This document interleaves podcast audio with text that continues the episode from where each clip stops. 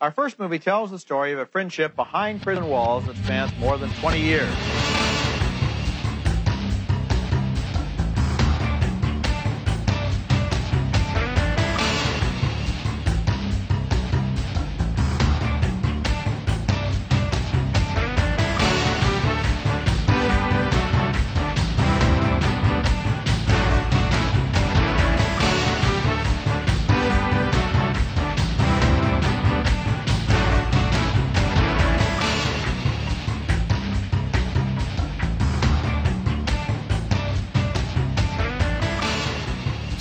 To episode 19 of Middle Middlebrow Madness, an exercise in podcast hubris. My name is Derek Gane. Uh, I'm Isabel Arf, Derek. I have Yes. um 15 questions for you. Oh, I'm gonna, God. I'm going to ask you to answer them as honestly as you can. Um, I there are multiple choice questions, uh, so I will give you the options first, and then if you need them repeated, just let me know. Um, but uh, we have to find out some important information. I actually had someone ask me this on Tumblr, so um, uh, I'm getting some information for them. Is this a questionnaire about me, like tailor made for me? It's a questionnaire. uh, You're the one answering it, but it is not custom made for you. But the answer should be custom for you. Okay. So, Okay. Man, I hope I don't have to incriminate myself. So, um, the first question is What sort of social situation do you fare best in? And the answers available are With people of all kinds, I'm happy to be with friends, family, strangers, I'm very social. Number two is I'm happy on my own or around friends or people with similar interests to my own. Three is I'm only really comfortable around close friends. And four is I'm happiest on my own. Which of those describes you? Let's go with number two. Okay. Why does this person want a personality quiz answered by me? Um, what do you like to eat most? Um, number one is junk food. Number two is something rich and satisfying. Number three is something that tastes good, but I may sacrifice flavor for health value. Number four is whatever the heck I feel like at the time. Number five is something healthy always. Number three is a snitch answer. Um, uh, no, junk food makes me feel like dog shit all the time. So let's go with number two. Something, uh, was it rich and fulfilling? Rich and satisfying. Rich and satisfying. Yeah, that sounds right. So question three all um, the calories. is if you could be any size, what would you prefer? Size? Size. Um, so number one, these answers are great too. As big as physics allow me. Number two, maybe a bit bigger than I am now. I want to be powerful, but not overwhelmingly so. Number three, I'm fine the way I am, and I think I'd be a little too uncomfortable making a change like that. Number four, maybe a little smaller, so I could get away without so much attention on me. Number f- uh, five, it would be right, is tiny. I think it'd be cool to be itty bitty. uh, three, because I'm boring. Okay.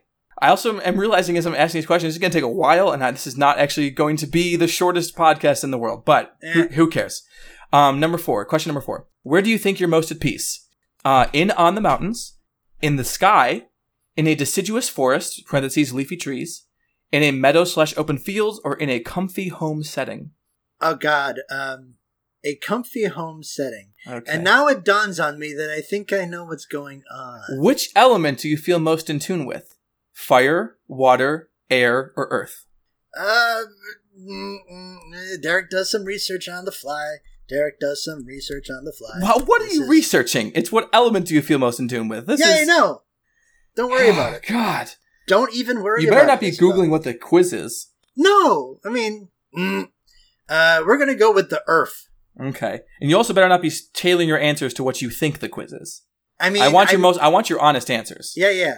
I Okay. mean, I don't, I, I don't like, I don't like flying. I don't like being wet. And you don't I like don't being on fire. So, I don't like being on fire. so I think Earth one is the option. obvious one. Um, what sort of plants would you prefer most? Plants. What sort of plants would you prefer most? What a strange way to phrase that question. Um, those with medicinal properties, edible Okay. ones, uh, thick foliage I could hide or rest in, flowers, the more and brighter the colors, the better, and quote unquote weeds. I appreciate their hardiness. They're pretty in their own way. Why is weeds in quotes? You'd have to ask the question ask the question maker. I don't know. I think the quizmaster wants to know if I smoke weed. um, I'm going to go with uh, what was the second option? Uh, edible ones. Edible one. Uh, let's go with the medicinal ones. That's Okay. I'm, I'm gonna, I'm gonna, I'm gonna, uh, I'm gonna shoot from the hip a little bit. Um, question seven. We're halfway there. The trait you value most in a partner. Now, buckle in. There's a lot of fucking answers to this one. Um, loyalty, optimism, sense of humor, uniqueness, comfortable with sharing emotions, shared interests, affectionate, kind to all, physically strong, emotionally strong, independent, passionate, creative, and physically attractive. Who boy, that's a lot of things. Ugh. I'm going to go with. Let's go with affectionate. Affectionate, okay. Affectionate. We're on to question eight. I mean, most of those are pretty good, but let's go Yeah. with affectionate. How do you feel about attention? Number one, I want all eyes on me at all times. I'm gorgeous, baby. Number two, I like having attention frequently, but not overwhelmingly so. Three is I appreciate getting others to listen or watch when I have something to show, but that's it. Um, I'm not fond of tons of attention, but I'll withstand it if necessary. I only want the attention of my friends and family. No one else, really. Uh, don't look at me. Wah. The wah is in there as part of the answer. All right. Um, Uh, and I don't mind attention, but I don't seek it. Uh, I'll have the third one. It's like I like having an audience if I've got something to say. Okay. Question nine. We're getting there, people. What type of environment would you thrive in, assuming you were something non-human? Assuming I assume okay, assuming I was something non-human, huh? I feel like I might have given the game away with that Hmm, you didn't give shit away. I figured this out by question four. Um, I All right, let's pretend like I don't know. What are the options? God, I can't. I can't read these answers with, with a straight face. I. Sorry. You brought this upon yourself, Isabel. I have thick fur built to endure cold climates. Maybe snow, maybe windy mountains. I have a light coat of fur that keeps me warm at night and in the colder weather but doesn't overheat. Somewhere mild is perfect. I have a tough hide that protects me from all elements, though I don't really prefer the cold.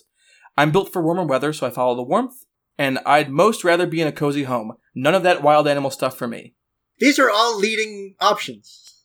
Well, try pretend you don't know what this quiz is about, Okay, and just Um, shoot from the hip. shoot shoot from the hip uh, is uh, uh, option number two. Okay, you have a light coat of fur that keeps you warm at night and in colder weather but doesn't overheat. Cool. Yes. Number 10. What do you do better than average? What, this is a terrible phrase question. What do you do better than average than most others? Arts and crafts, math and science, reading and writing, sports, video games, brain teasers and puzzles. I don't have a single thing. I'm decent at most everything but not exceptional. Or, or I'm good at everything. I feel like I would be remiss if I didn't say reading and writing. Okay. Makes sense. Favorite genre? I hope I hope this doesn't fucking end with me having to fuck a rabbit or something. Uh, who knows? Favorite genre?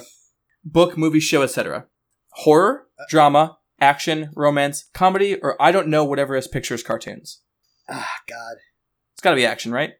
It's got to be action, even though comedy is right there. I love. I think if you were to ask, people would probably say action. So action. Okay. Favorite type of game?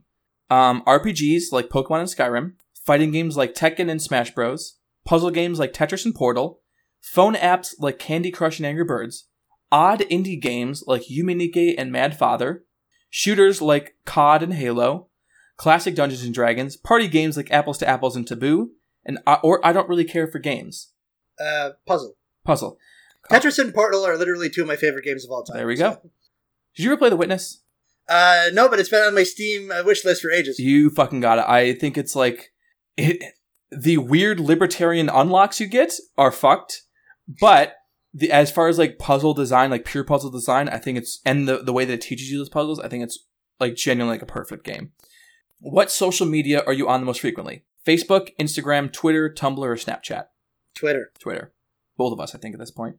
I've mostly abandoned Tumblr, sadly. Uh, except for questions that I get from people that lead me to ask you 15 part quizzes. You held out longer than most of us have.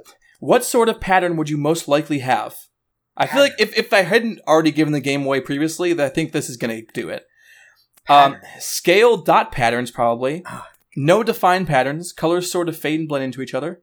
No defined patterns. My colors are solid and easy to differentiate. Stripes or spots that aren't too out there but noticeable. Or I'm mostly one color, so no patterns or noticeable changes. I'm gonna go with uh, I'm gonna go with no pattern because I don't have a pattern. There's two of those though. There's one where the colors sort of fade and blend into each other, and there's one where the colors are solid and easy to differentiate. Uh, the one with the gradient colors. Okay. This is the final question. This is question 15 of this mystery quiz that we have no idea. And it's the longest question. Fuck. I forgot. I Mystery quiz in quotation marks. I looked at multiple of these quizzes to figure out the best one. There was one that was 26 questions that I didn't do. Um, this seemed like the as, I was doing this, it seemed like the perfect length, and now that I'm reading them all out, it doesn't. But sorry, audience, you're listening to this whole thing. So that you're aesthetic. Mm. Pastel, cute things and sweets. Clear Okay. night skies, stargazing, wind through my hair. Tarot cards, magic glowing eyes. Naps in sun rays, fireflies in summer evenings, home cooked meals made with love. Untouched wild landscapes, fire burning with passion, with comfort of my closest family. Mounds of golden riches, raw power, endless skies. Early spring mornings, music in the wind, comfort within tree tops. Boundless freedom, sharp weapons like spears, medieval armor. Quiet rushing water, natural hot springs, neat looking minerals. Open meadows with butterflies, wildflowers abundantly, the smell of crisp autumn air. Savory smells from restaurants, the warmth of independent cafes, beds lined with plushes. Independent cafes, what a unique thing to add to there. Parties with friends, sodas and chips, dancing without a care. Dew laden grass, soft mossy hollows, the smell of sweet spring air. I feel like the rest of the quiz- questions don't actually matter, and this is determining which your answer you get. But fallen trees covered with mushrooms, hidden forest clearings, night walks, hiking, gemstones, oddities, nightlife, sleeping until noon, and raves, or long naps, holiday dinners with family, responsibility and power. Huh. So, Ah. which of those is your aesthetic? I'm not going to fucking read them again. No, no, no. Uh, the, it was one of the early ones that referenced hearty meals. Hearty meals. You mean? Do you mean home cooked meals, cooked with love? Huh? That's the one. Okay. So, Derek, Yes. I, dr- drum roll. Derek, I'm happy to Yes. announce sure. that your persona is a rabbit. Rabbits tend, this is from the, the website, rabbits tend to be more relaxed and practical. They may be Ah, similar in personality to horses, but less willing to take risks. A rabbit could easily fit in as the mom friend with their need to see everyone safe and sound as well as their selflessness. I feel like that's a pretty good description of you. I feel like as far as things go, I, Man, of I the see animals why I said, I- rabbit. Of all the animals, I was afraid I was going to have to fuck. I didn't think it was going to be the one that I was. You don't have to fuck any animals, Derek. Just your your persona doesn't have to be sexual. But I did have someone on Tumblr ask me what what your persona was, and I told them I would figure it out. And I I I always keep my word. So rabbit, huh? yeah. So uh, you're a rabbit. Um, I'm a deer. I didn't take the quiz. I just um know through my own ways. Uh, so if you want to draw fan art, Don't I get a say? I okay, Derek. Did you already have a? I, I'm sorry, Derek. Did you already have a persona made? I didn't have a persona made. Would you like to, you to- Would you like to if you define one now? if you would, if you would have just asked me the fucking question, I probably I had two snap answers. Okay, Derek, I'm very glad we did that 15 part quiz, only for you to tell me that you already have a persona. Here's, I sure, Derek. don't. Sure, Derek. Hey, Derek, what's your persona? Okay, I don't have a persona, but You do now. The, the podcast a- fans say you do, and they need to know what it is. okay. So if you were to ask me, "Hey Derek, what's your persona?" I would say I don't have one, but if I had to pick, it would have been either a bear or an owl. Yeah, bear makes sense, and an owl makes sense too. Um, I feel like like an owl and a deer makes sense as like a pairing. Now I just I guess I guess I just got to consider rabbit now, but yeah, I figure owl and deer makes sense as a forest dwelling pair. Uh, so yeah, if you want to draw fan art, um, then you can draw Derek as an owl, you can draw me as a deer, and we're all set. Absolutely do. Please, do that. legitimately, we will put it as like our cover art or whatever. Uh, we'll, we'll we'll we'll do something fun. With We'll it. do something fun with it. We will. I promise that anyone, even if it's terrible art, even if you're a terrible artist, any art that you draw of me and Derek as our personas, we will. I will. I at least will retweet to my own personal Twitter account. I am. I I have like 420 followers. I have the weed number of followers. You gotta. That's worth something. Oh man, But Derek, this isn't just a podcast about your persona. we've been doing this for sixteen minutes. Uh, you know, sometimes you make a mistake when you decide to do a certain thing as your uh, intro, but you're but you're um, already seven questions in at that point, and you mm. didn't realize that your co-host already had a persona picked out, so you waste time. I answer. I had an answer at the ready. Anyway, middle brow Madness. Middle brow madness. This is not uh, a furry podcast. Oh, also, if you draw my persona, make sure I have, I have antlers. Important. I don't have any specifications other than you know make it an owl that exists in Canada, like a great horned or a snowy owl. Also- something like that. Uh, just to be clear, please don't make them like sexy. yeah, we're like, listen, listen. you know, this is. Okay, look, look say, this is if, a fa- if, if you want to draw separately sexy and send it to us, that's fine. But we don't need any fan fiction of Derek and I. We're we're a loving couple, but we're also an asexual couple. we do not fuck. No offense, Derek. You're a very attractive man. I was going to say, I was going to say that this is a family show, but it absolutely is not. Yeah, no, this is We- definitely not a family show. We earned that explicit tag. Um, but most of the time we don't talk about personas. We talk about movies, don't we? This is either the best or worst intro we've ever done. I can't tell. Um, Uh, I like to think it's more yes. middling brow madness. Oh, it's right in the middle brow madness. We also have a great letter to end this podcast. This is going to be a great episode. I'm going to talk This about crying a lot too in a little bit. Oh, this is going to be a corker. Middle brow madness. What the fuck is this show even? Uh, Uh, that, should, that should be the tagline. Uh, yes. So on the Internet Movie Database, which is a very popular website, there's a list of the top 260, 250 movies of all time. I don't know why I said 260. That's the wrong number. So we've put these 250 movies plus uh, six ringers, uh, three that I picked and three that Isabel picked, into the list to make a 256 seed single elimination bracket. What we do on the show is we pit movies against each other in pairs so that eventually we get to the end where we crown a champion. We have a winner, the best movie of all time, asterisk. And um, this is this is our this is our cross to bear now. We are like what like thirty percent up the first round bracket now. yeah, the- yeah, something like that. We're on the hook to do this until like I don't know how long you did uh, uh reloading the cannon with Ross. About a year, a little over a year. Oh, we are going to beat that record. Oh, absolutely. So, today's matchups. Every episode we do two. Oh, I should also note we have vetoes since this is a two person operation. Mhm. In the first round, we each have four. We've both used one. We use a veto, which basically counts as another vote to break ties. So, two matchups today uh, North by Northwest versus Monty Python's Life of Brian, and Grave of the Fireflies versus Rush. Band, but the movie. Thanks. Much, much appreciated. Uh, okay, so tale of the tape for our first matchup. The 74th seed, North by Northwest, released in 1959, directed by Alfred Hitchcock, written by Ernest Lehman, uh, starring Cary Grant, Eva Marie Saint, James Mason, and Jesse Royce Landis. John Uh, over- Landis. John Landis. Max Landis. No. No, no, no, no, no, no, no. Let's pass up. No, no, no. Uh, zero for three at the Oscars that year, all technical awards, and uh, a decent hit, $10 million on a $4 million budget, which is pretty big for, for the era, I think. Versus Monty Python's Life of Brian, released in 1979, directed by Terry Jones, uh, written by uh, the Monty Python guys, starring the Monty Python guys, but also uh, Terence Bayler, Carol Cleveland, and Sue Jones Davies.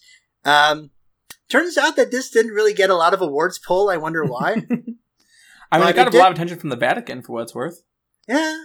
And uh, made $20 million, a tidy little sum on a $4 million budget.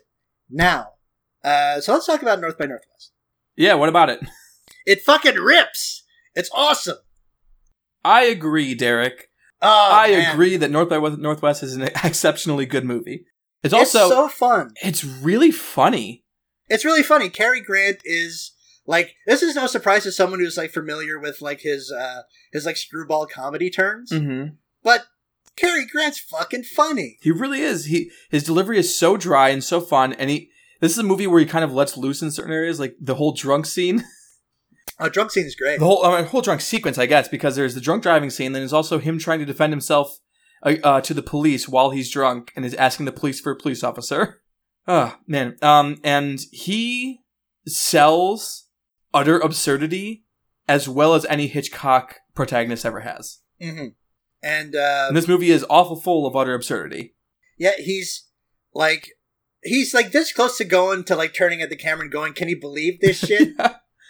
this is wild. Why is this happening to me?" Uh, the moment I knew I was kind of like on board for this movie um, was when he gets kidnapped and is the most nonchalant kidnap victim. He's so amenable to being kidnapped, he treats it as like, oh, this is a slight diversion, a slight annoyance from my regular day to day, even though he's picked up by people who put a gun to his back and drive him to a place in the country where he could easily be killed in just a moment. Well, he's not really in the country. He's on Long Island. Well, but it looks like the country. he's from where Chris Mello is from. It is. Shout out to Chris Mello. Shout, Shout out, out to to Mello. Long Island. Shout out to Long, Long Island. Um, so yeah, so Cary Grant. Okay, so I, I I forget where I saw this, and sorry for not giving credit. It was probably just Wikipedia. This is the first James Bond movie. Yes, yes, yes. It is it is a dude getting caught up in like the only thing is what if James Bond was not a spy and just like a dude? Yeah. What what if James Bond was like Don Draper? And he kind of just gets caught up in this like Cold War plot. And uh it's a case a classic Hitchcockian uh a classic Hitchcockian case of mistaken identity. Uh he gets yeah, he gets taken to Long Island and Martin Land- Landau pours him a nice tumbler of bourbon or is it whiskey? Something. He Bourbon. gets him drunk. It's bourbon. Cary Grant gets one-liners. He gets to act drunk, and also smoothest motherfucker to ever be on a screen. And every scene that he's every scene he's in with Eva Marie Saint, I can't believe they're not immediately just having sex on screen. This movie is incredibly horny for a movie made in Very 1959. horny. Even by like modern standards, this movie's pretty horny. Yeah, yeah, yeah, yeah. Like, like just Eva Marie Saint gives Cary Grant like straight up fuck me eyes on the train. it's wild. Um, but yeah, this is a mistaken identity plot. Uh, we don't know this early on, but Eva Marie Saint is an FBI plant. Uh, Cary Grant gets mistaken for a George Kaplan, uh, a man who doesn't exist. This Yes. is a a, a, a, a, a, a, a fib of the FBI. So James Mason plays the heavy. He's like, like, uh, he's what the fuck is James Mason's deal in this movie? His deal is he's rich, and his name's James Van Damme, oh yes, J- JVD. and he and his uh, his right hand man is Martin Landau. Yeah, yeah, yeah, a young, a young, handsome, ass kicking Martin Landau. It's one of those. It's gonna be one of those movies where we don't know what to say about it because it's so Yes, it- iconic, and it. It's it because it rules too hard. I mean, it's it, what I didn't expect it to be so fucking entertaining, and also it's it's not really like like Vertigo and Psycho, and I haven't seen Rear Window, but like The Birds, Rope, those are movies with suspense. Strangers on a Train, those are movies with suspense. This movie doesn't really have suspense. I mean, there's there's things that are suspenseful in it, but even like the uh, the famous crop duster sequence isn't suspenseful as much as it is rowdy and rompish. Yeah, this is a rollicking movie. It is just fun from top to bottom. Uh, great performances and class, just classic title right from the titles. Yes, which is like one of the earliest examples of like kinetic type used for credits. And just the bombastic, like just powerful Bernard Herrmann score. It's it's just it just oozes fun. And it's It's wild. it has such a confidence in the way it's directed. Like this is clearly Hitchcock just hitting on all cylinders and going, "Yeah, I know how to direct a fucking movie. Watch me. Watch me direct Yeah. a movie." And it does things that are one of my favorite things in it is there's a sequence where um essentially some exposition is happening and we already know the information, so we don't need to hear it. So instead there's just like this loud plane noise that happens and when it's done everyone knows what happened. Which is brilliant. It's like it's like here you don't need to know the shit. Just we're just gonna skip past it, and you don't care. It's, or like later on, not to spoil the end of North by Northwest, but um, they're hanging on the side of, of Mount Rushmore, and how are they getting up? They need to get up, and then it just cuts to them being up, and they're already married, and they're they're go the the penis that is the train is going into the vagina that is the mountain, and they're about to Yeah, fuck, and that's just how the movie ends. Who gives a shit how they got out of that situation? They did. Like figure it out. Don't worry about it. Yeah. It's like it's like do you want do you want like the police debrief? And I It's like no. I really We want- respect a movie that just says, you know, you get it. You understand how movies work. Let's just go to the stuff you actually care about. Yeah, let's just like what if you made a movie that was just good stuff? And that movie is North by Northwest. Yeah. It's um I mean to like to go down the list it's like it's no everyone is operating on such a superior level. And it's like it's and it's not just funny, it's also just clever and it's like mordant. It's it's not just oh th- here's a good gag because there are like gags. It operates on different like registers of comedy. There's like there's like sped up footage of Cary Grant while drunk grazing a fucking police car Yes. like it's fucking Benny Hill or something and it's fucking awesome. This is like a blast, and I like it. Just bypasses the critical centers of my brain into just this fucking rips. This is so fun. it's it's it's pure enjoyment. Even It's just joy. and I could see why, of like the classic quote unquote Hitchcock films, like the canonical ones, like you have your Psycho, your Vertigos, your Rear Windows, your North by Northwest, like those four are kind of like these are four of the greatest movies of all time, and Hitchcock is the greatest director of all time. Cool. Sure. Um, Vertigo is not exactly like fun to watch. It's excellent. I think it's an incredible film, but it's not really fun.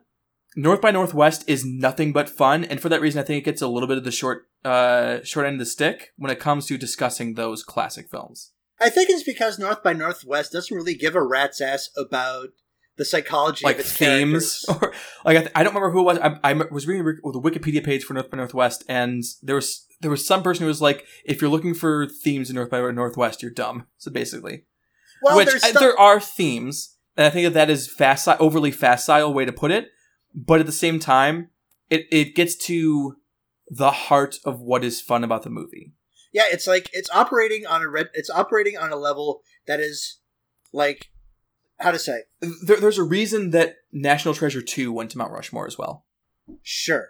I Are think I that think that you could draw a line from North by Northwest to National Treasure, a movie that I also think is a brilliant, wonderful film. I think there's a direct line there. Well, there's there. I mean, it's. I mean, it's it's it's iconic, is what it is.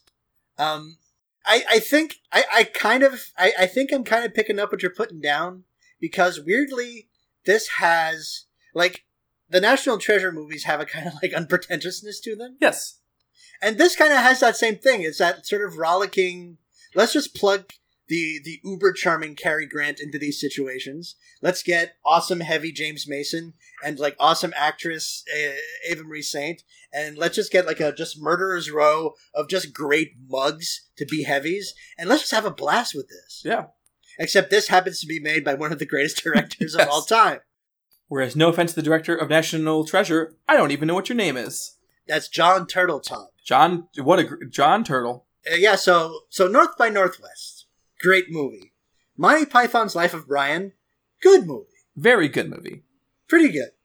I mean, I mean, it's no holy, it's no Holy Grail. If No, this were no, if this were North by Northwest versus Holy Grail, this would be That would be difficult. agonizing. But it's not, so thankfully we don't have to worry about that for now. yes, So- but we what we can do is talk about Life of Brian itself. Yes. So Life of Brian is it does to the the the the, the, the story it's the story of Jesus or specifically living in like sort of uh uh Roman like Roman like Rome conquered Jerusalem around that era. It's like a satire on Jesus and it's it's explaining Life of Brian is like the dullest shit because oh it's a satire on Jesus is like just not fun. Could you imagine such a thing? Yeah, but here's the thing: it's the Monty Python boys, so it's like rip, it's like riotous at times because I mean I don't know if you've watched Life of Brian recently. I mean I know you have Isabel, but to the members of our audience, it's like, but Biggus Dickus is still the funniest shit ever. It really fucking is. It's which hilarious. I understand that we're both children for thinking that's hysterical, but it is it's so funny. It's like how like the fart scene in um Blazing Saddles, Blazing Saddles still works for me. Oh, Biggus 100%. Dickus also still works for me. And it's not just Biggus Dickus. It's like the sort of it's it's the slow rollout of like people trying to not laugh. Yeah. which in turn makes you laugh. But it's yeah. So Monty Python. So uh, okay. So uh, Graham Chapman. Are you going uh, to explain what Monty Python is? No, Graham Chapman stars as Brian Cohen, not the Messiah specifically. And uh, the Monty Python boys do some jokes, and uh, And then the movie ends. and then the movie ends. I mean, that's really all there is to it. it doesn't have like if we get into the specifics, it doesn't have like the uh, the the anarchic. It still has kind of the anarchic spirit of uh of of Holy Grail, but it feels more sort of burdened by plot. Yeah, it, it doesn't do like there's no like in, uh, intermission in it. No, Uh, there's no like all of a sudden a documentary crew comes in. there's, there's one no- there's one gag like that. There's one gag like that that is one of the funniest things in the movie. Yes, because even more so than it would be in like another Monty Python movie, the fact that the rest of the movie is relatively it stays in one place. yes, It stays has- in Jerusalem. It has an A to B, like here's where we start, here's where we end. I see the sequence of events that lead to there, but um, so so like the the oddness of the spaceship gag Yes, is is, is made even stranger. Um, but as opposed to like if it was a Holy Grail where there's weird shit happening all the time, they're constantly putting here's some animation, here's like something that's not related to the plot even a little bit. Here's this here's this sudden ending that is still one of the funniest things in the world to me. Yeah, here's the uh, here's the narrator getting strangled. Yes. Here's uh yeah, just like for real. In, like, if I could digress, and talk with more stuff with in in Holy Grail. Yeah, they also had less money, which Yes. helped. Mhm. But like, if I could digress two seconds about Holy Grail, the sequence in Holy Grail where um there it's it's an animation sequence and they're being chased by a beast and then they cut to Terry Gilliam having a heart attack is the funniest goddamn thing It I've is. ever seen in my fucking life. I'm really happy we're getting to get to watch Holy Grail for this podcast. It's so fucking funny. Um, it holds up to like out of decades of me hearing nothing but quotes of it by the Mhm. worst theater kids over and over and over again, and me quoting it over and over and over again. It still works. The, the Knights Who Say Ni is still funny. It's still Still funny as really shit. funny. But we're not talking about that. We're talking about Life of Brian, We're talking about Life of Brian. which is still No. very funny, It's incredibly funny. but it I has mean- a, a higher miss ratio. Let's say. yeah it doesn't have it doesn't have the kind of like yeah like the batting average for the jokes in holy grail is is impressive and and Holy Grail. uh, The reason we're talking about that is because it finds every single part of it is a joke. The credit sequence is a joke. Mhm. The intermission is a joke. The music is a joke. The like foley is a joke. Whereas like Life of Brian, the sets are not really jokes. The, No, they the, look the like background pretty stuff decent- isn't really jokes. The music isn't really a joke. no well the the theme song is The theme song is, but even that, it's kind of like a, it's a still a nice pop song. sure it's like a it's like a faux uh, faux like uh, goldfinger-esque number It's also kind of a, um, what do you call it? Uh, always look on the bright side of life is kind of a wonderful philosophical, like Zen koan of a cheesy, ridiculous song. it's a good song It's a great song. um like this uh, life of brian relies a lot more on callbacks on recurring gags Yes. and ah, it just doesn't work as well. The thing with talking about comedy is that it either works or it doesn't, right? So Like, did it make you laugh? Well, if it didn't, then there's not much I can do. Like, if you didn't laugh when you're watching Step Brothers, for example, I can't convince you that I think it's one of the best movies ever made. I mean, it's very fun. I came to it late, but it's very fun. I don't know if I would go so far as to call it one of the best movies ever made. Probably one of the best comedies of the 21st century. Yeah, that I agree with you. I mean, it's in my it's in my top 250. You Should really get on that and make one of those. Yeah, you really should. It's really fun.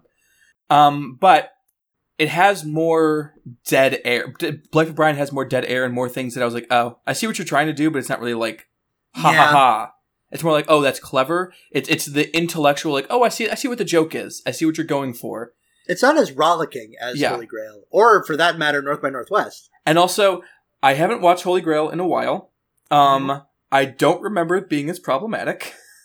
You know what? Me neither. I'm sure a fresh re- rewatch would would sort of temper that, but I want to say that this see this has like what we would call slightly more edgier humor. Because it's trying to say something. Like, It's trying to Holy Grail something. isn't really trying to say much at all. Not really. Whereas this is trying to make points and it's trying to make at times political points, and some of those work, some of them don't, and I think a lot of the ones that don't don't hold up super great. Yeah, there's like this weird subplot, like this weird "the left will eat itself" subplot in Life of Brian that I had completely forgotten about. Uh huh. Which I think it, it in the third act it really works well, but in the first two acts it just kind of feels like, what are we doing? acts, yeah. What are we like saying? What is the actual point of this? And it's also where the character of Loretta comes in, Yes. who is, um, All right, so let's so let's parse this. Okay. Uh, here's what here's what I'll say: is it is not transphobic, but it is problematic. Sh- sure. Okay.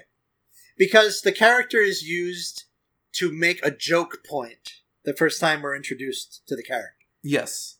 of a, a joke of of like sort of dubious quality, a point of dubious quality. Mm-hmm.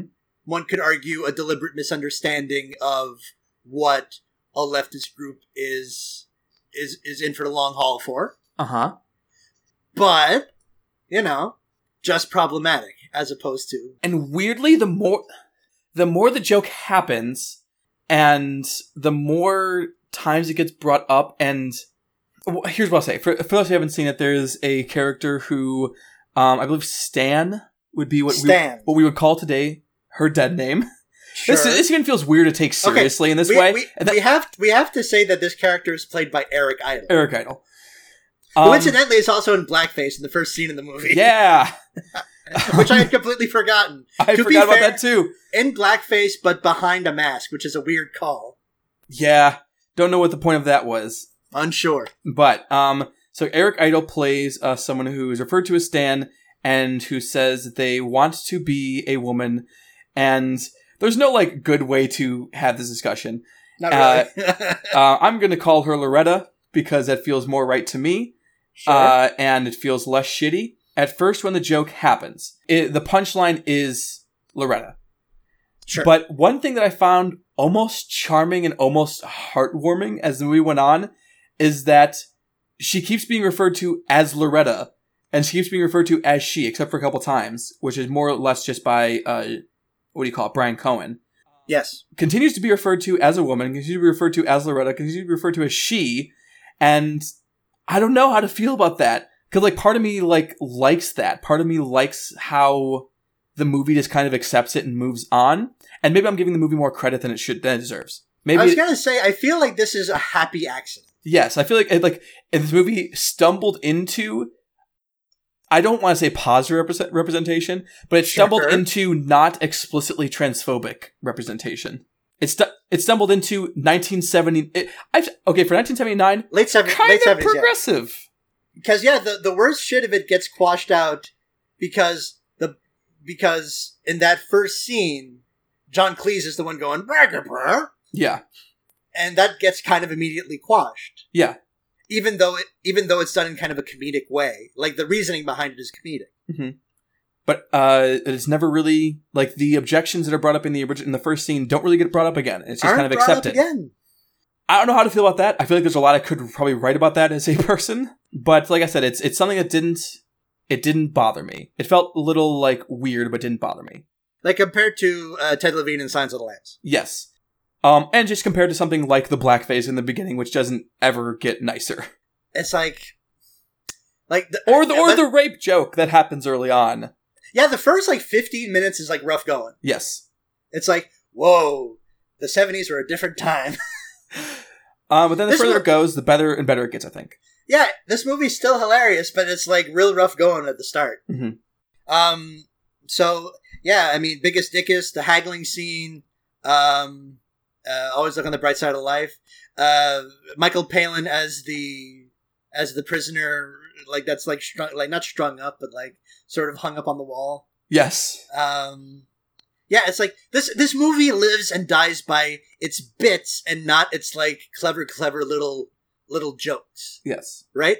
It lives and dies by its by its bits. Holy Grail was wall to wall bits, and this gets bogged down.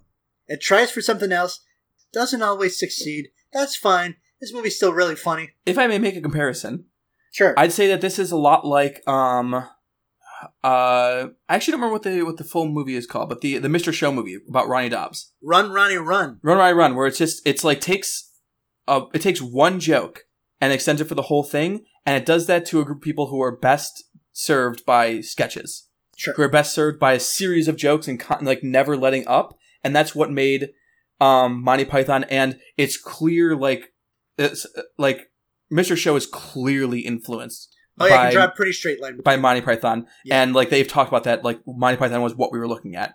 And they both suffer when they have to actually have a story and they actually have to like continue the story throughout the thing. Whereas like when they just go wild, it's way more fun.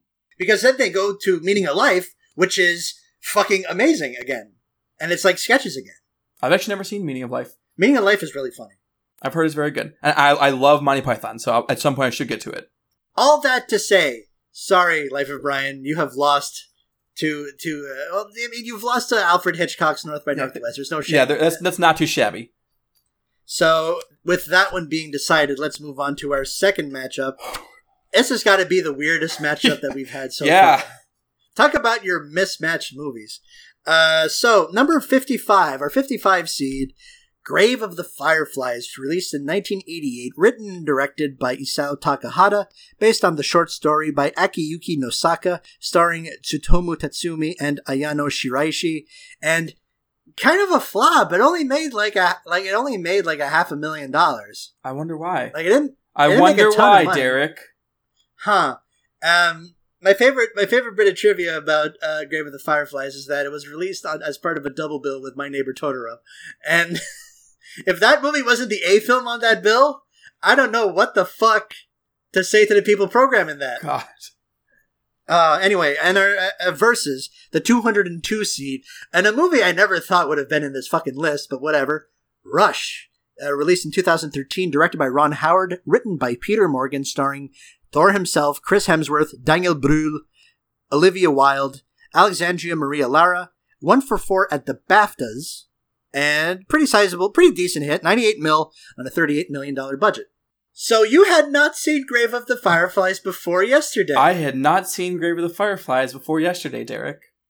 What did you think of Grave of the Fireflies? Sh- I should say before, like, what I knew about Grave of the Fireflies. So going Okay. in, what I knew was it's fucking sad. That's the only thing I knew. Literally the only thing I knew. I oh okay, I knew it was about war, and I knew Literally one of the saddest films ever. made. yes, that that up. is what I was told. That it's on every single tearjerker list.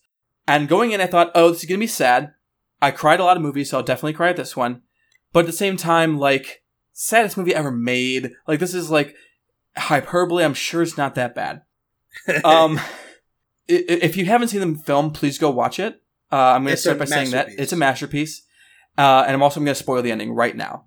So, from the moment that she dies until the end of the film, I was not just crying; I was scream sobbing.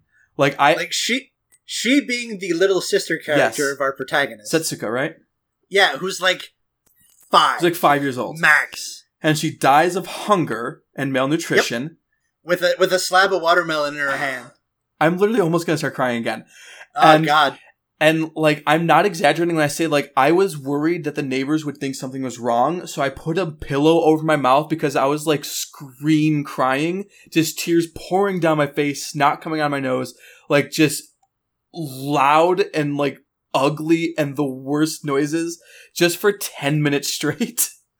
and I couldn't handle it. I, I, if you follow the Twitter, you saw a picture of me afterwards. That picture is a good picture. It was after I stopped sobbing, which took another like 10 minutes after the movie ended. Um, this So- movie fucking destroyed me in a way that like, I don't think any movie has. And I That's cry all the time movies. I, I love crying at movies. I, I've sobbed at movies. I've like loudly cried at movies before, but nothing has ever done this to me. It's like a clinic in ugly crying. Yes. Uh, title. Um, and, and, it, and it wasn't just the end, to be fair. Like, the first, like, 10 minutes, I was already crying, and then it just, it never lets up. Not just the first ten minutes. The first words of this movie Are are like, hey, that's when I and died. s- such and such date, 1945. This was the day that I died. This movie starts at bawling and doesn't let up for 89 fucking minutes. yeah. There's like, here's the thing. There's like moments of levity, of like classic Ghibli le- levity, where it's just beautiful vistas and like, you know, pristine blue skies and pristine water. And I was crying is through swelling, them. And it's hunky dory, and they feel so perverse in this. Because you know that they're not going to end that way, and you know You that this know. is fleeting. And, And- those are almost harder to watch than the actual sad parts of the movie. Like, watching them, like, the first time they, like, he shows her how to catch fireflies in her hand and not squash them. It was almost the worst part of the movie for me, like, in terms of how hard it was to watch because you know how it's going to end. Which part involving fireflies did you cry the most at? The part at the beginning of the film, the part at the beginning of the film where they escape the tin and you see the oh, resplendent Oh, spirit of this deceased girl? Or the part where you see the girl very much alive at this point, but burying like 50 fireflies and musing about why their mother died? Oh my god, like, This movie does not let up. and I, I mean, I, If you've got anything resembling a heart or a soul, it will fuck you in a way you don't like. if you're not Mike D'Angelo, Uh, let's not talk about end. Let's Yeah. not talk about Iron Mike's shitty review on Letterboxd. besides the fact that it's fucking, it's it's atrocious, like genuinely atrocious. Um, and what I'll say, like this is from my own personal standpoint, is I already like I have something that's I, think this is a general thing, but I want to emphasize that it's especially strong in me, like stronger than I met uh, than I've seen in other people. is that it's very difficult for me to see something hurting that can't understand why it's hurting. Um, this is why Sure. it's incredibly difficult for me to watch animals in any kind of pain or animals even sad because it's like they don't know why this thing is happening. They don't have the capacity that I do to understand what the reasons are. Even if the reasons are awful, it's almost like not having the reason makes it so much harder for me to watch it. And Setsuko in this movie is exactly that. Yeah, because she keeps like She, She- she, keeps she- like, she- like she keeps doing things where like you just don't understand why this is happening, and I you can't understand it.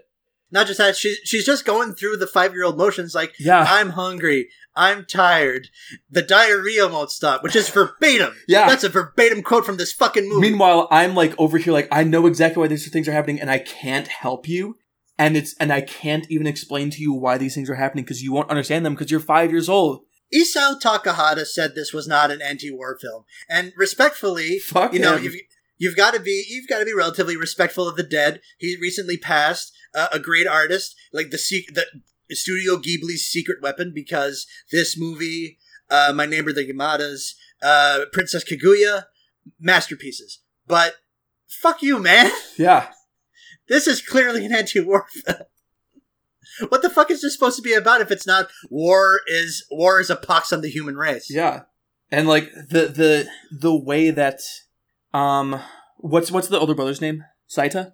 Uh, Seita. Seita, Yes. the way that Seita he puts this hope in his father, and you just watch it die throughout the movie. His father, who is in the, the navy, in the Japanese Navy, yes. and you just see it die throughout the movie. You see the fact that there is no help coming, that there is no way out of this, and, and he mm, and he- finds out his father's probably dead because the Japanese surrendered, and he does one last hail mary pass, and it fails. yeah, The dude fumbles in the end zone, no score, game over. Ugh. and See this? I could see. Here's what I'll say: I could see a less charitable reading of this film that says it is misery porn, and um, I think there are a lot of films that are that. I think like Precious, for example, based on the novel Sure. Push by Sapphire, is um one of those movies that I would put in that category where I believe it is it is doing things to make you feel bad, but it's not earning them, and it's not making a point from it. I think this movie, A, it earns it. B, it never is. By the time it lays the real shit on you, it's built up so much trust and it's built up so much um goodwill and it's built up it's it's it's got, done the hard work Sure. That it doesn't feel manipulative and doesn't feel cheap. It doesn't feel like someone being like, "Hey, there's a child dying. Aren't you sad now?" It's like, "Hey, here's this child that you know.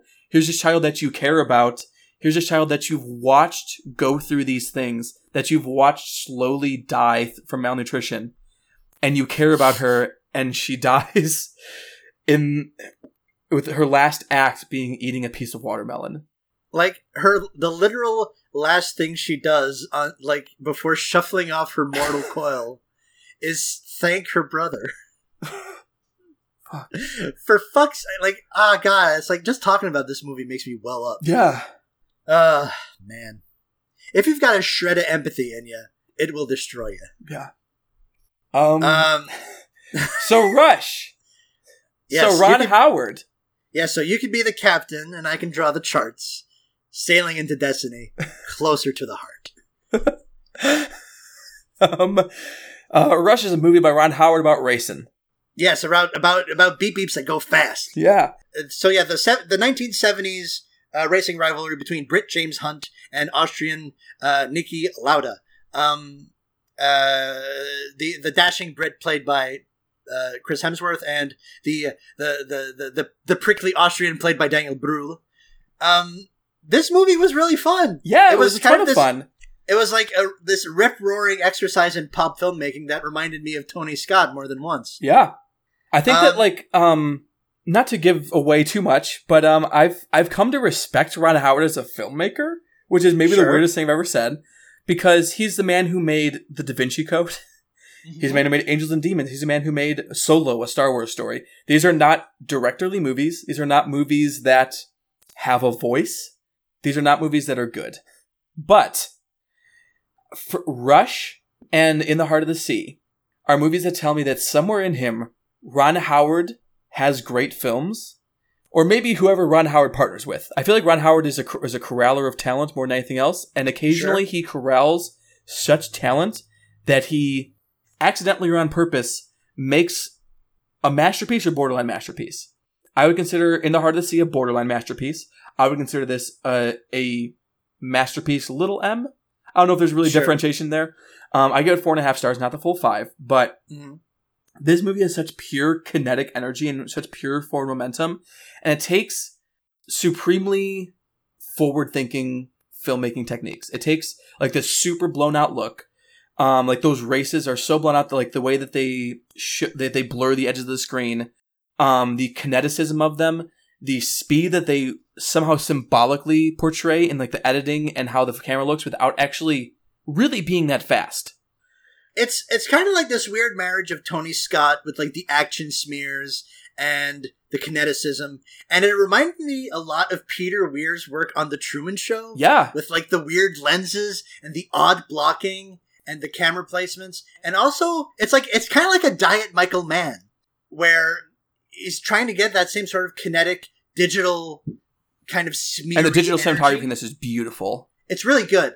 And and it transports all those things that are are very like the most like the forward edge of what at least mainstream f- m- fam- filmmaking looks like the, the edges of the mainstream like Mann isn't as much mainstream as more as he used to be scott was never fully in the mainstream he was making major motion pictures Mhm. but no one would say that like man on fire was a blockbuster film he was always kind of an art like R- Ridley Scott is the one with like the arty pretensions, but Tony Scott was always kind of like kind of like an avant-garde damaged director. yeah There's always just something about his work. And Ron Howard transports these into the most popcorn of popcorn flicks. That no one would have any objections to this movie.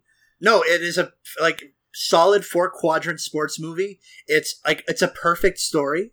It's like like this this is like th- this all like mostly checks out. All of this happened in like the 70s. And it it's like I mean, you like I could go on about sports and drama. And this kind of drama is a bit tougher to come by in a sport like auto racing, but when it happens it's awesome. Yeah. And it couldn't have happened in a more perfect way even though De- even though Niki Lauda had to lose half his face for it. God. Um. And fucking James Hunt died at 45 of a heart attack because of course he did. Yeah. And I was just impressed by the way that Howard's able to wrangle that and not sand off the edges. I, one of the advantages of not having a style is that you could do anything. Yeah. You could just do whatever. If the if the, if you, you if you have the itch, you could scratch it. If if he felt like doing a Tony Scott movie or a Michael Mann movie, he could just go out and do it. And it's not just in the cinematography, which I think is genuinely stellar. I think that um everyone does great in their roles, especially Mhm. um what's Inglourious Basterds man. What's his name?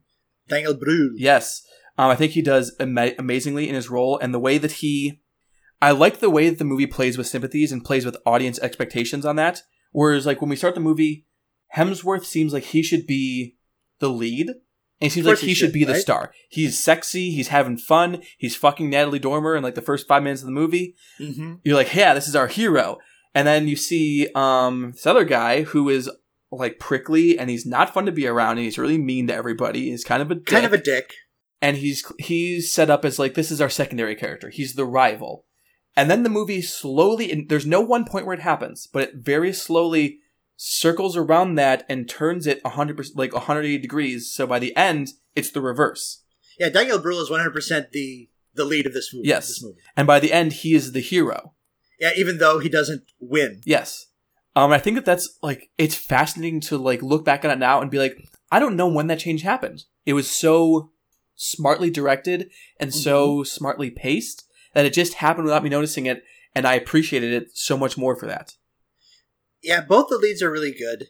It's like my favorite scene in the movie. It's like this is like this is like a perfect cable movie. If this Yes. were on at like three on a Yes. Sunday, I'd be thrilled. Um, my favorite scene in the movie is when uh, Daniel Brühl first, when he first meets uh, Alexandra Maria Lara's character, Oh yes, yes, yes. and they're in the countryside in Italy, and well, actually, that whole scene from when he's in the passenger seat going on about how great his ass is, yeah, which is which is hilarious. And then the car breaks down. Like he's being a prick to her about oh, your car's just dog shit. You were fleeced at the garage, whatever, and you're thinking, oh man, what an asshole. And then the car breaks down, and then these two guys, like they they try to hitchhike. He fails. Uh, she tries to hitchhike. She succeeds.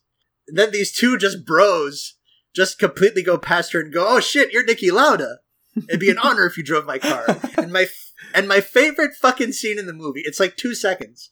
It's Daniel Brühl in the in in in the driver's seat, just grandpa driving, and he's having some banter with uh, with uh, Alexandra Maria Lara, and she kind of eggs him on to drive fast, and he like just jams the clutch, shifts the gears, starts going just incredibly fast, and then it's a hard cut to the back seat and it's a it's a zoom in on the two bros at the back Yes. going whoa, and it's hilarious and it's awesome. It's so It fun. rules. It's this is such an incredibly fun film. I would have never watched this movie if it wasn't on this list. Me neither. Hundred percent. Like I, I don't give a fuck about racing. I don't give a fuck about cars, and like I don't really care for Ron Howard generally, or at least I, I didn't think I did. Maybe I do. I mean, I still, I feel, I, I still think shit like Apollo, Apollo thirteen kicks ass. Uh, it never really worked for me. Eh. Um, But, um, but this is a fucking great movie. Like, I don't think I've seen engines look this cool in a movie since Two Lane Blacktop. Yes, hundred percent. It's like it's it's a great car movie. It's just like a solid rivalry movie. It's like it is bare bones shit. It is screen it is screenwriting 101 shit. But it looks so crisp. It's such a fun ride, pun intended. I think it's like like um Ross made fun of me because um stuff like like I recently updated my personal top 250 and Rush just barely got on number 247 and it it kicked off stuff like the Phantom Carriage, Yes. what do you call it, Passion of Joan of Arc, which we've talked about previously. You like this better than Passion of Joan of Arc? if I had to watch one of them right now, fuck yeah, I'm watching Rush. Holy moly, okay. It kicked off all these incredible films and Ross made fun of me was like this is the definition of middlebrow madness. This is the craziest thing you've ever done, and this is the It most is. middlebrow movie. This is the most middlebrow ass movie, and it fucking owns. It owns bones. But is it better than Grave of the Fireflies? What do you think, Derek? Okay, time for a little bit of metagaming. We haven't metagamed in a while. Okay, I I think Grave of the Fireflies is a better movie. I would I, I would agree. I believe Grave of the Fireflies is a better film, um, and I would I would now consider it one of my favorite films. Okay. And I think it's like fucking phenomenal. If I had to draft my 250, you bet your ass it's on it. If we move it on, we have to watch it again. Now, I've already watched this movie three times. Jesus. So I didn't have I didn't have like the first time I saw it, I had not not to the same extent, but I had the same reaction you did. I I, I cried. I was I, I, I was I was moved and hurt in equal amount. But the second and third time, that that that that sort of uh, more um, more obvious expression of sadness was replaced by just kind of like a deep, like you know how you get so bummed that the back of your eyes start to itch. yeah, actually, yeah. You- You don't you don't cry. You're just kind of like you like you gain like 15 pounds. Yeah. So that's kind of what I felt this time. But this is the opposite of a fun hang. Like Rush is awesome. I'll throw that on now again. Like Grave of the Fireflies is something I've got to take out of a little Lucite box and act all ceremonial like about because it's it's it, it just it just makes me fragile. It just I can't do anything else, and I can't do anything else for like a bit before and a bit after. Yeah. But I do think it's the better movie. That's where I'm putting my vote. But I do want to issue caution. Okay. So, I'm going to vote for Rush and use a veto because I'm never Oh going God! to watch Grave of the Fireflies again. No shit! Whoa! I Oh my god! I kind of knew this was going to happen. I've been planning. Whoa! I've been planning this all day, and it doesn't feel great. Oh my god! I think that Grave of the Fireflies is one of the best movies of all time. I think that if this was just, oh, I never have to rewatch these movies again, I can just move forward and make votes. I think Grave of the Fireflies would probably make it to like at least a Sweet 16, semifinals. Probably. Like it would go far.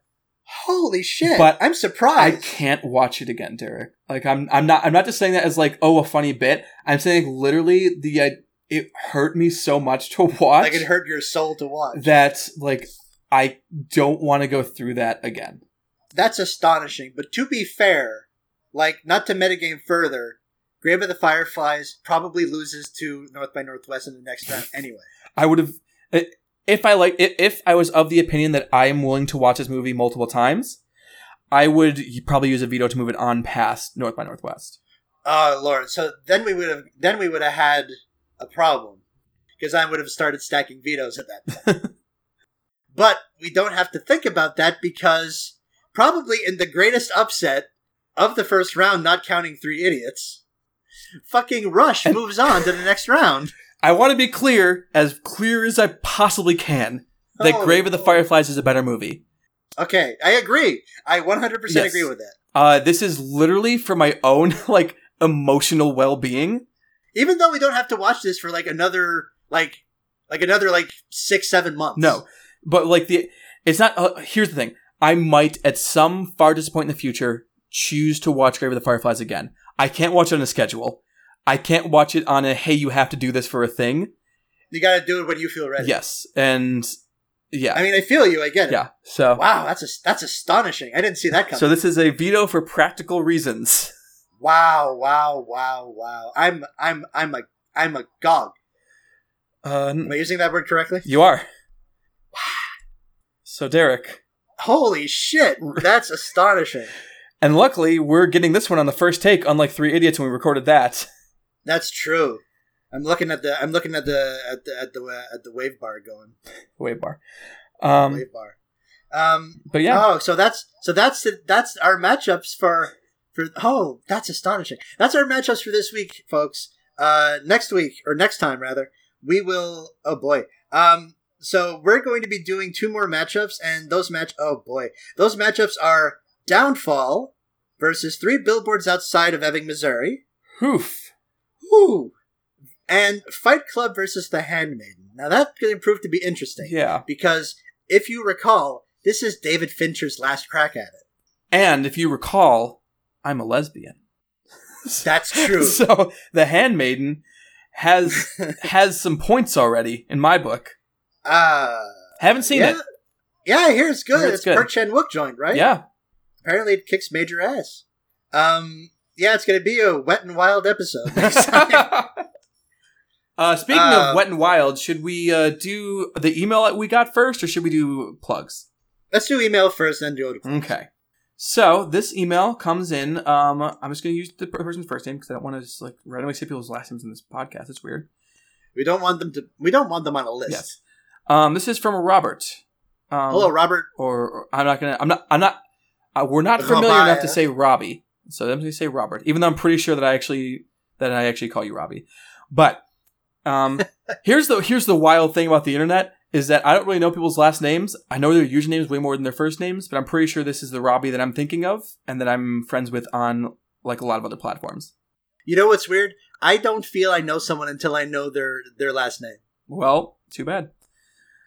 uh, you'll never know this one. So Probably not. Uh, this is from Robbie.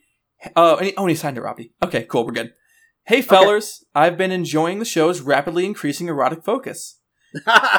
it's nice knowing classic cinema can be openly enjoyed by insatiable horn dogs such as myself, not just weird sexless androids like Lights Camera Jackson.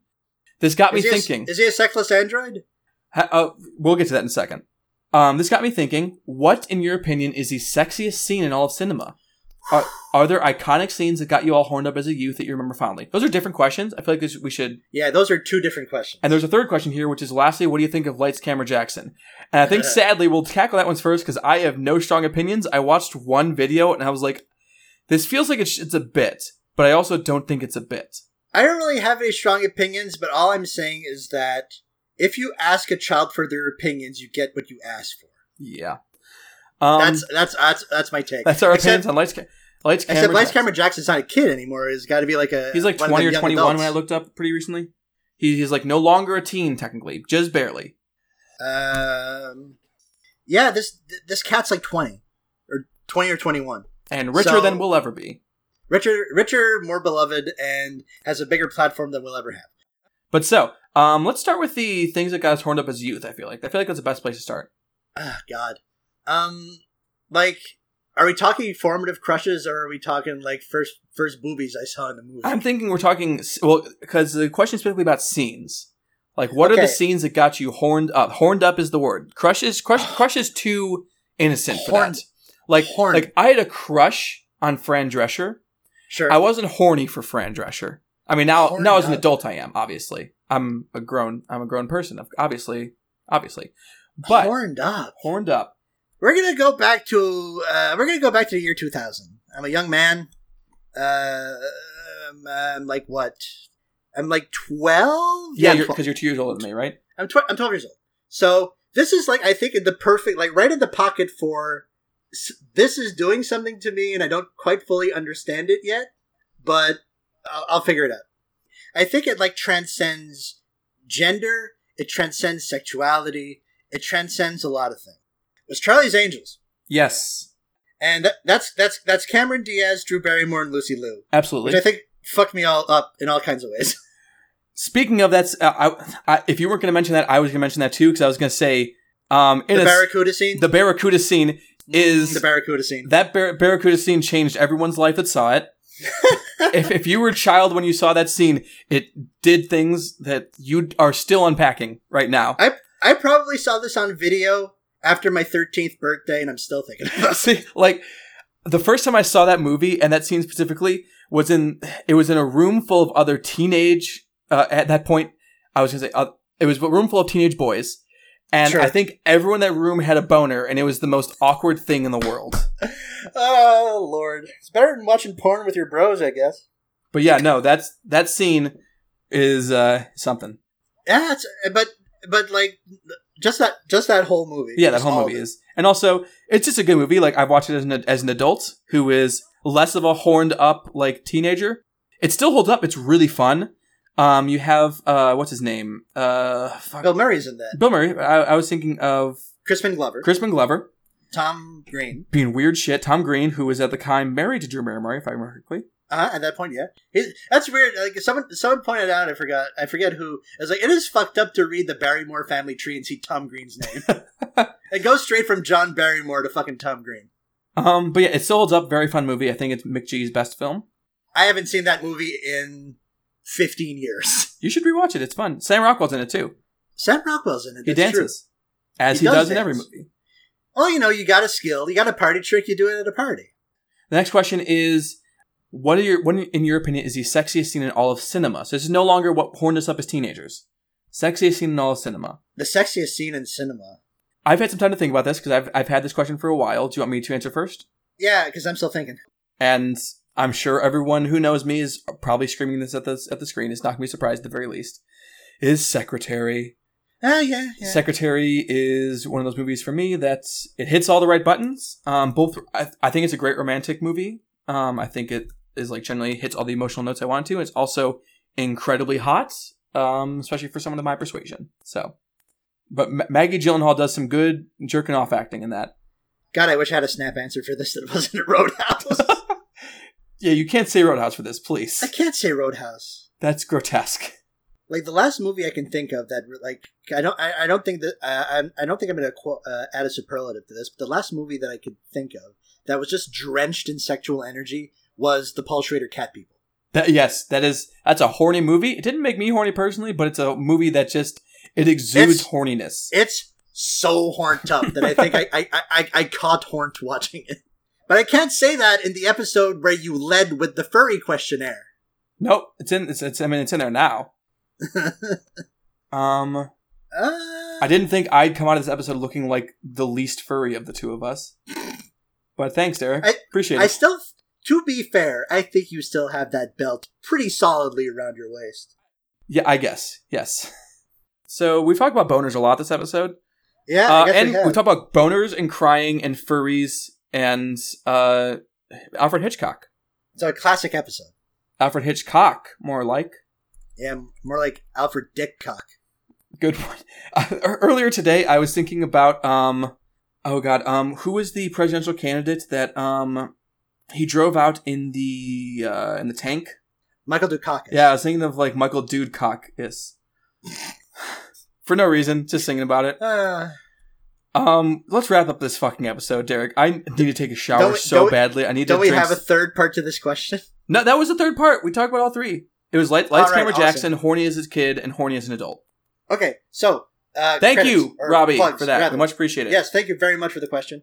It was very difficult for me to think of something that was worth answering, but that doesn't matter now. It's answered. So, if you want to send us some uh, questions to make our podcast even fucking longer than they are, you can do so by emailing us at middlebrowmadness at Oh my God, we've been recording for an hour and 40 minutes. Yep, Just this a lot of is episode. get cut. Yep. Um, if you want to get to uh, in touch with us, you can uh, get to us on Twitter. I'm at Derek underscore G, and Isabel is at Space Jam Fan. You can also follow us on Letterboxd. I am at Derek underscore G. Isabel is at the Trap's Jaw. And if you want to, I've already said about email. Send us all sorts of shit, recipes, uh, opinions on the Roman conquest of Britain, uh, Bollywood information, all sorts of shit. Also, you can give us a rating on uh, Apple Podcasts, like maybe a five, maybe a four, maybe a two. Who knows?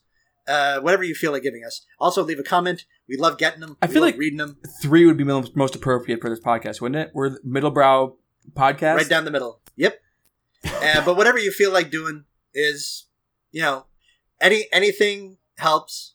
We are so small that it does have an effect, and I think that's it. So, until next time, I've been Derek Gane. I've been Isabel Arf. Have movies, be jolly. Have movies, be jolly. Good night, everyone. Good night. Um, time for me to go get drunk and take a shower.